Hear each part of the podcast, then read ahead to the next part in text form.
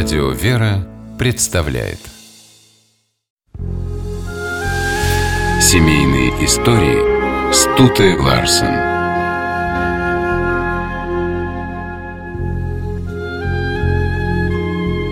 Жена-подвижница, жена-исповедница, жена-мученица – После революции 17 года гонимые новой властью священнослужители могли убедиться, какое сокровище их жены. Они совершали настоящий подвиг, не отрекались от мужей, следовали за ними в ссылке, сидели в тюрьмах. В семье протоиерея Федора Андреева и Натальи Фроловской было именно так. Супруга разделила судьбу мужа. Они были счастливы вместе и вместе принимали страдания. Наталья родилась в известной петербургской семье. Ее отец был воспитателем великого князя Михаила Александровича, а прадед, знаменитый архитектор Тон, строил храм Христа Спасителя в Москве. Наташа окончила гимназию с дипломом учительницы. Уже после революции стала посещать Богословский институт.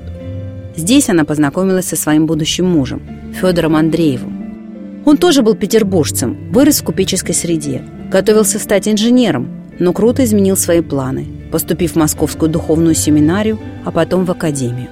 После революции вернулся в Петроград, стал преподавать в Богословском институте, где и встретил Наташу Фроловскую. Летом 1922 года преподаватель и студентка обвенчались. Решив целиком посвятить себя церкви, Федор Константинович еще до свадьбы предупредил невесту о том, что намерен стать священником.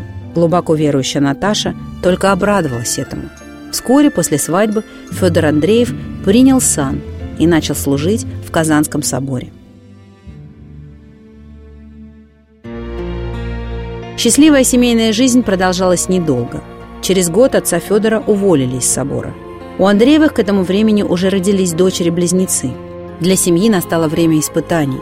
Федор Константинович сидел дома и нянчил дочек. Наталья Николаевна работала реставратором в Русском музее. Мучаясь вынужденным ничего не деланием, отец Федор писал другу «Провожу дни в томительном безделии, заполненном лишь заботами о дочках и самообразованием. Трудно сладить с тоской по настоящей церковной работе. В жене, по милости Божией, нашел совершенного друга.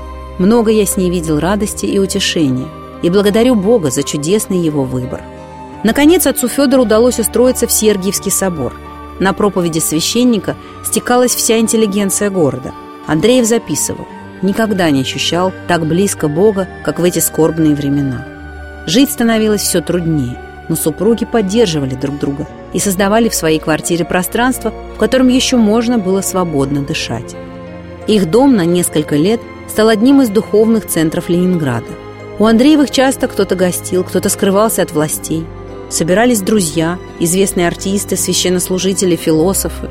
Неудивительно, что власти взяли квартиру отца Федора на особый контроль. А узнав, что он проводит дома занятия по изучению Библии, тут же его арестовали.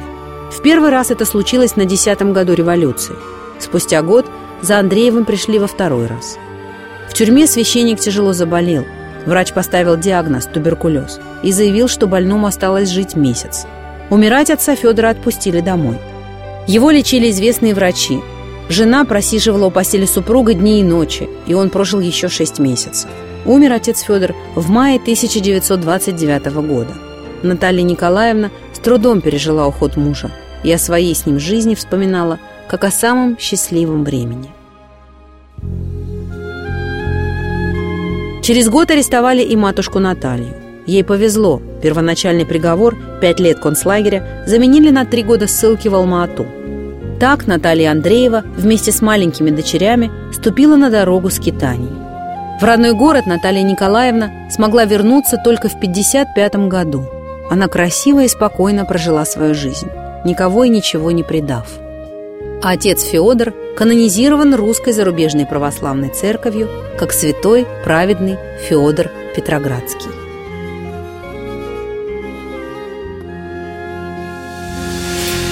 Семейные истории –